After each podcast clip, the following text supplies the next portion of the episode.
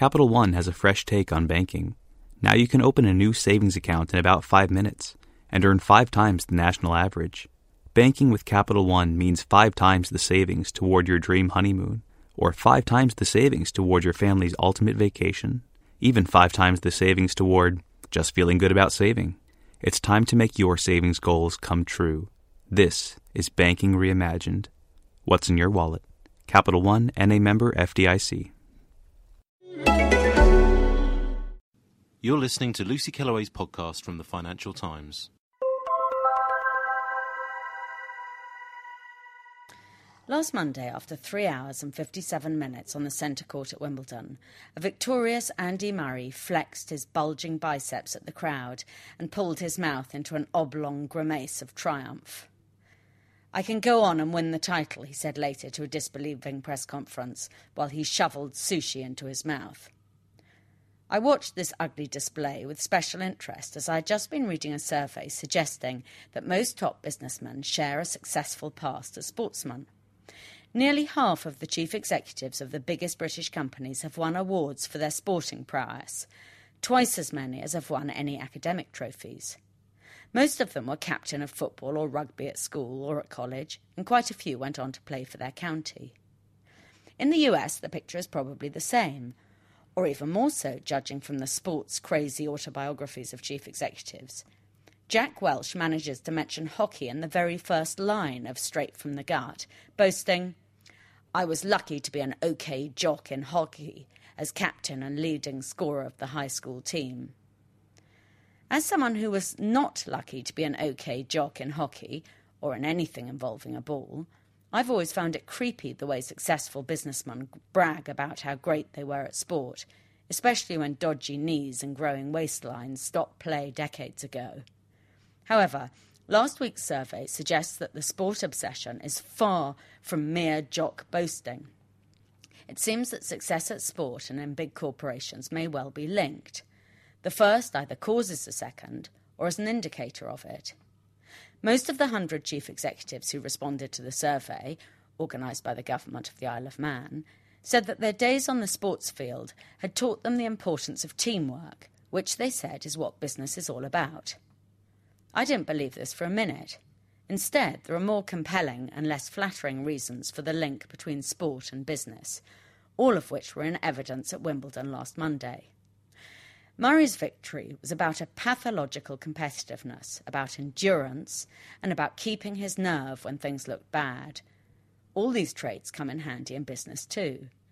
But mostly it was about self belief on a scale not justified by the facts. The facts were that he was bound to lose in the next round, as Rafael Nadal was better than him. But he could no more say that than a CEO could say, our rivals are more efficient than us, so they will probably win this contract. Both businessmen and sportsmen have to talk big, and they have to believe big too. Just a few days before Marks and Spencer's profit warning, Sir Stuart Rose, its executive chairman, was blithely saying, I'm a glass half full person. You have to be. About half the CEOs admitted that they were strangers to self doubt. Such confidence is interesting because it flies in the face of one of the most popular theories of modern leadership that successful leaders are emotionally intelligent. Total self belief is not only emotionally unintelligent, it is unintelligent in every way, as deep down, every one of us is a duffer. Well rounded people know this, which makes it harder for them to excel in the boardroom or on the pitch. Sportsmen and businessmen are also united by conformity. Football has zero tolerance of deviance of even the most piffling sort. Graeme Saux was ridiculed and distrusted by his Chelsea teammates simply because he read the liberal Guardian newspaper rather than the tabloid The Sun, like the rest of the squad. In large companies, for all the talk of diversity, most people think and believe the same things. All the stuff about thinking outside the box is fanciful. To do well, you need to be just like the next person only even more ambitious. The same is not true of entrepreneurs, for whom deviation is a virtue. Their wackier choice of sports reflects this, judging by Sir Alan Sugar and Sir Richard Branson, who like to take to the skies solo in, respectively, an aeroplane and a balloon. Sportsmen and CEOs also both make a hash of the Queen's English. Each generates their own jargon and then feels compelled to borrow the jargon of the other. Sport is responsible for some of the most grating phrases in business, including ballparks, level playing fields, stepping up to the plate, bench strength, getting to first base, raising the bar, and playing hardball. Footballers, meanwhile, are starting to talk like management consultants. David Beckham now says going forward every time he opens his mouth.